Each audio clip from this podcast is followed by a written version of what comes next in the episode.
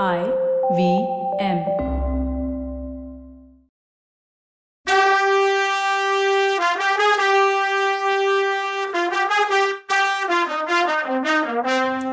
வணக்கங்க. நான் கவிதா பேசுறேன்.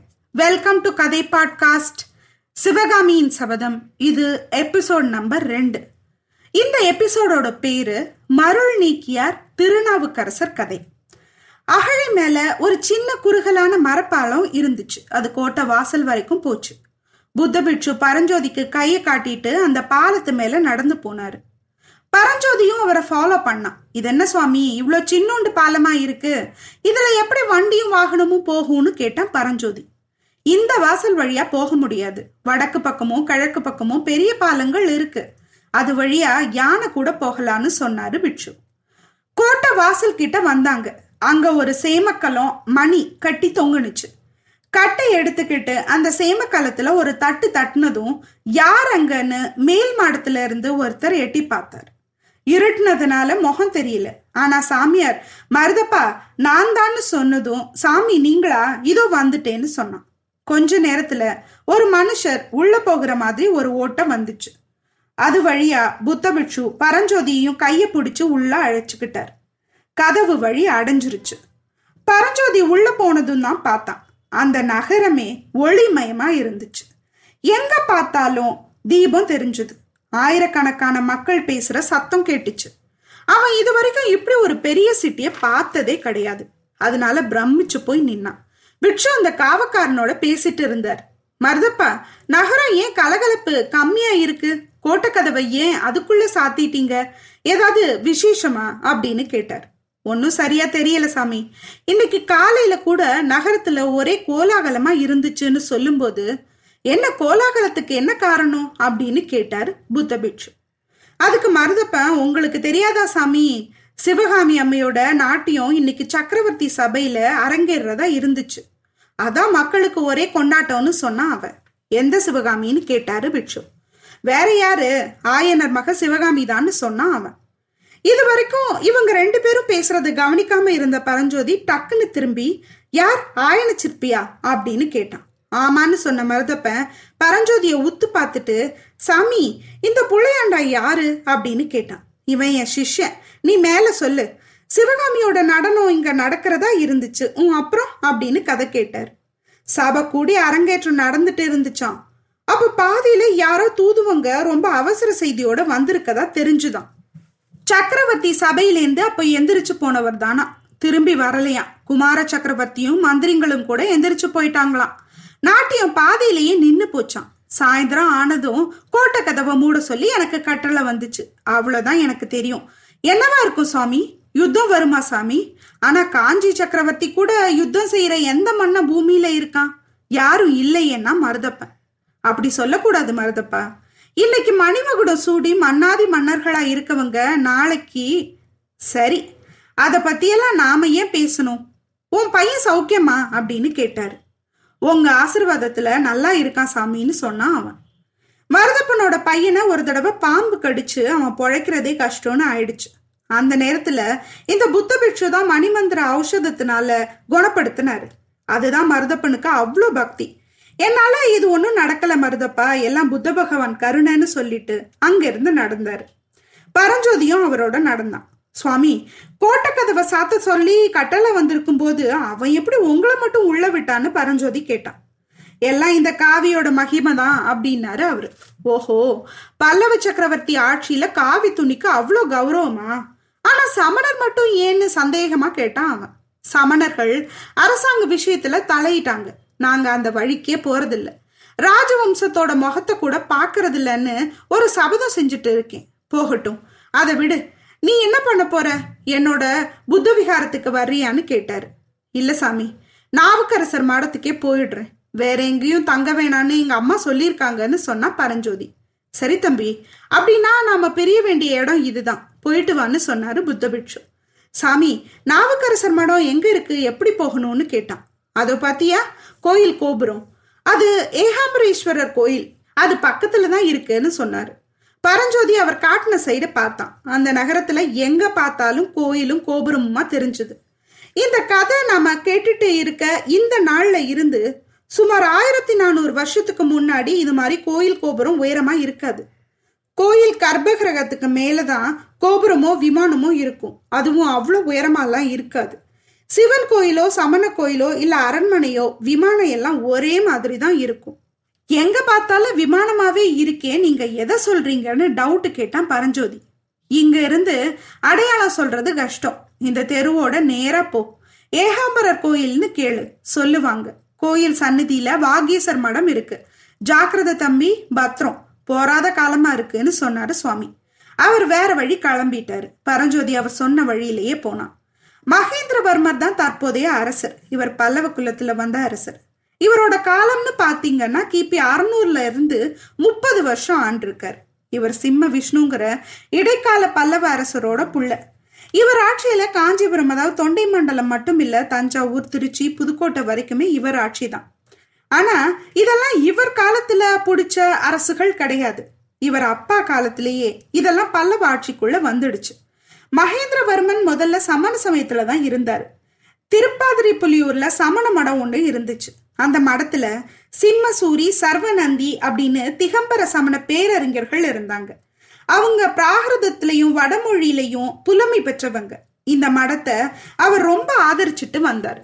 சைவ சமயத்துல சிறந்த திலகவதியார் பக்தி கேள்விப்பட்டிருக்கோம்ல அவங்களுக்கு ஒரு தம்பி இருந்தார். அவர் பேரு மருள் நீக்கியார் திலகவதியார கலிப்பகையார்னு ஒரு போர் வீரருக்கு திருமணம் பண்ண பேசி முடிச்சாங்க.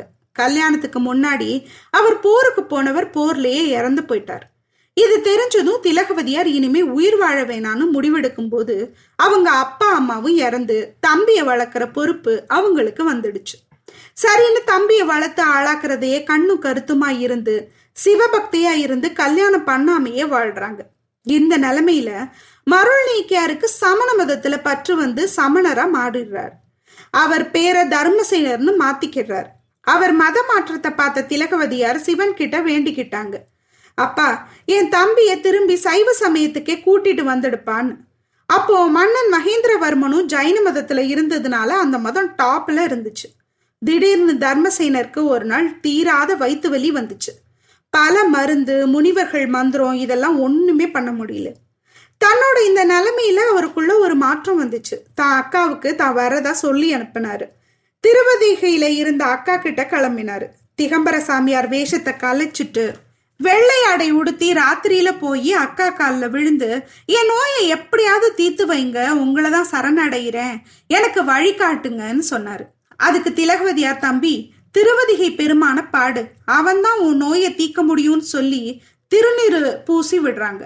அதை உடம்பு ஃபுல்லா பூசிக்கிட்டு சந்தோஷமா கோயிலுக்குள்ள போனப்போ தானாவே யாரோட கட்டாயமும் இல்லாம சிவபக்தி தானாவே வந்து அவர் கடவுளை துதிச்சு பாடியிருக்கார். அந்த பதிகம் கூற்றின வாயிறு விளக்க களீர்னு தொடங்குறது. பிறந்ததுல இருந்து உங்க திருவடியை தவிர எதுவுமே தெரியாது. தமிழோட இசைப்பாடல் மறக்க மாட்டேன். என்னை வருத்துற சூழி நோயை போக்கி என் தப்ப பொறுத்துருளுங்கன்னு பாடினாரு. அப்போ நாவுக்கரசான்னு ஒரு குரல் கேட்டுச்சு. அவர் நோயும் மறைஞ்சது. அன்னையில இருந்து தர்மசேனரா இருந்த மருள் நீக்கியார் திருநாவுக்கரசர்னு பேர் பெற்று சிவத்தொண்டர் ஆனார். இந்த விஷயம் எல்லாருக்கும் பரவுச்சு நாடு ஃபுல்லா பரவுச்சு. இத பார்த்து பயந்த சமணர்கள்ல பெரியவங்க மன்னன் கிட்ட போய் இந்த விஷயத்த சொல்லி அவர் உடனே சைவ சமயத்தை பரப்ப போறாருன்னு மூட்டி விட்டுட்டாங்க. மகேந்திர பல்லவருக்கு கோபம் வந்து என்ன பண்ணலான்னு அவங்க கிட்டயே யோசனை கேட்கிறாரு தர்மசேனரை தண்டிக்கணும்னு சொல்லி அப்பா அவங்க சொல்றாங்க. சரி நீங்க போய் அவரை அழைச்சிட்டு வாங்கன்னு சொல்றாரு மன்னர். இத திருவதிகையில இருக்க நாவுக்கரசர் கிட்ட சொன்னதும் தண்டனை கிடைக்கும்னு தெரிஞ்சும் அவர் கிளம்பி வர்றாரு.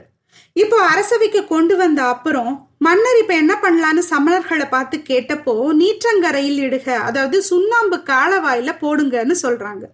அதே மாதிரி மன்னர் பண்ண சொன்னதும் அவரை எரிஞ்சுட்டு இருக்க சுண்ணாம்பு காலவாயில போட்டுடுறாங்க அவர் மாசில் வீணையும் மாலை மதியமும் வீசு தென்றலும் வீங்கிழ வேனிலும் மூசு வண்டரை பொய்கையும் போன்றவே ஈசன் எந்தை இடையடி நிழலே அப்படின்னு பாடுறார். அதாவது எரிஞ்சுட்டு இருக்க சுண்ணாம்பு காலவாய் கூட ஈசன் காலடியில இருக்க எனக்கு குளிர் தென்றலா தோணுதுன்னு சொன்னார். எட்டு நாள் கழிச்சு ரூம் திறந்து பார்த்தா செத்திருப்பாருன்னு நினைச்ச நாவுக்கரசர் உயிரோட ஜம்முன்னு இருக்காரு. திரும்ப அரசர் கிட்ட போன சமணர்கள் அவன் பொழைச்சுக்கிட்டா அவனுக்கு விஷம் கொடுக்கலான்னு சொல்லி பர்மிஷன் வாங்கி அதையும் பண்றாங்க. அவர் நஞ்சும் அமுதாகும்னு விஷத்தை ரசம் மாதிரி ரசிச்சு குடிக்கிறாரு சந்தோஷமா. அதுவும் அவரை ஒண்ணுமே பண்ணல. திரும்ப யானை விட்டு இடரே ஏற்பாடு பண்றாங்க. அதே மாதிரி நாவுக்கரசரை ஒரு இடத்துல உட்கார வச்சு மத யானையா அவுத்து விடுறாங்க அவர் அதே மாதிரி பதிகம் பாடிக்கிட்டு இறைவனை தொழுதாரு. அந்த மதம் பிடிச்ச யானை சிவனடியார வலம் வந்து எதிரில் மண்டி போட்டு தொழுதுச்சு. அவரை ஒன்றும் பண்ணாம விலகி போய் பாகனை கொன்னுடுச்சு. கிடைச்சதையெல்லாம் நொறுக்கி அதகளம் பண்ணுச்சு. நகரத்தை வேட்டையாடுச்சு. அந்த யானைக்கிட்ட இருந்து தப்பிச்சு ஓடின சமணர்கள் மகேந்திரர் கிட்ட போய் அவனை கல்ல கட்டி கடல்ல போடுங்கன்னு சொன்னாங்க. அதே மாதிரி அவரை கொண்டு போய் கடல்ல போட அவர் கல்லு தெப்பத்துல உட்காந்து கடவுளை பாடிக்கிட்டே ஒய்யாரமா கரை வந்து சேர்ந்தாரு. நேரா திருப்பாதிரி புலியூர் இறைவன் கிட்ட போய் உள்ள உருகி பாடினாரு. இத கேள்விப்பட்ட மகேந்திரவர்மனும் வருந்தி சிவபக்தியோட மேன்மையை உணர்ந்து சிவனை தொழுது சைவத்துக்கு மாறினார். இதுதான் அவர் சமணத்துல இருந்து சைவத்துக்கு வந்த கதை. எந்த மதமும் இழிவு இல்லை. ஓ மதம் உனக்கு என் மதம் எனக்கு. பிடிச்சதா? ஃபாலோ பண்ணலாம். பிடிக்கலையா? சந்தோஷமா ஒதுங்கி போகலாம். மற்ற மதத்தை இழிவுபடுத்தவோ மாத்தவோ சண்டை போடவோ நாம பிறக்கல. நம்ம முன்னோர்கள் அதை பண்ணியிருந்தாங்கன்னா நாமும் அதை பண்ண வேண்டிய அவசியம் இல்லை. அறிவின் வளர்ச்சி கலாச்சாரத்தின் வளர்ச்சி அன்பின் முதிர்ச்சி தான் பரிணாம வளர்ச்சி. பகுத்து அறிய தெரியணும். அன்பு ஒன்றே அறம். அற வழியில நிற்போம். அடுத்த எபிசோட்ல இன்ட்ரெஸ்டிங்கான கதைகளோட உங்களை சந்திக்கிறேன். நன்றி வணக்கம்.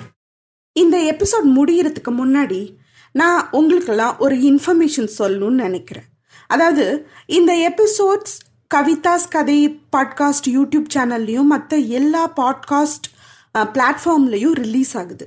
கவிதாஸ் கதை பாட்காஸ்ட்டில் ஆஸ் யூஷுவல் மை சேனலில் டிஃப்ரெண்ட் தம்னெயில் இது ரிலீஸ் ஆகும். அதனால அதில் பார்க்குறவங்க இதை பற்றி ஒரி பண்ணிக்க வேண்டியதில்லை.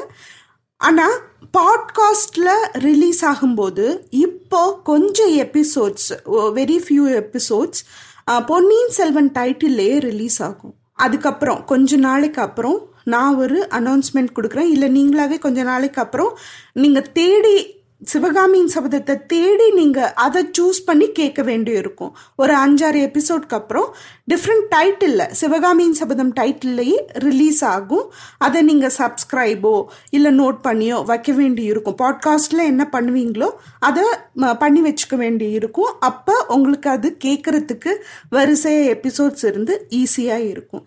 எப்பவும் போல எபிசோட்ஸ் வாரத்துக்கு மூணு தடவை கண்டினியூவஸாக ரிலீஸ் ஆகிட்டே இருக்கும்.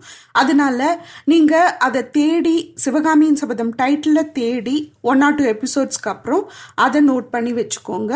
பொன்னியின் செல்வன் டிஃப்ரெண்ட் டைட்டிலில் இருக்கும். சிவகாமியின் சபதம் டிஃப்ரெண்ட் டைட்டிலில் இருக்கும் எப்பவுமே.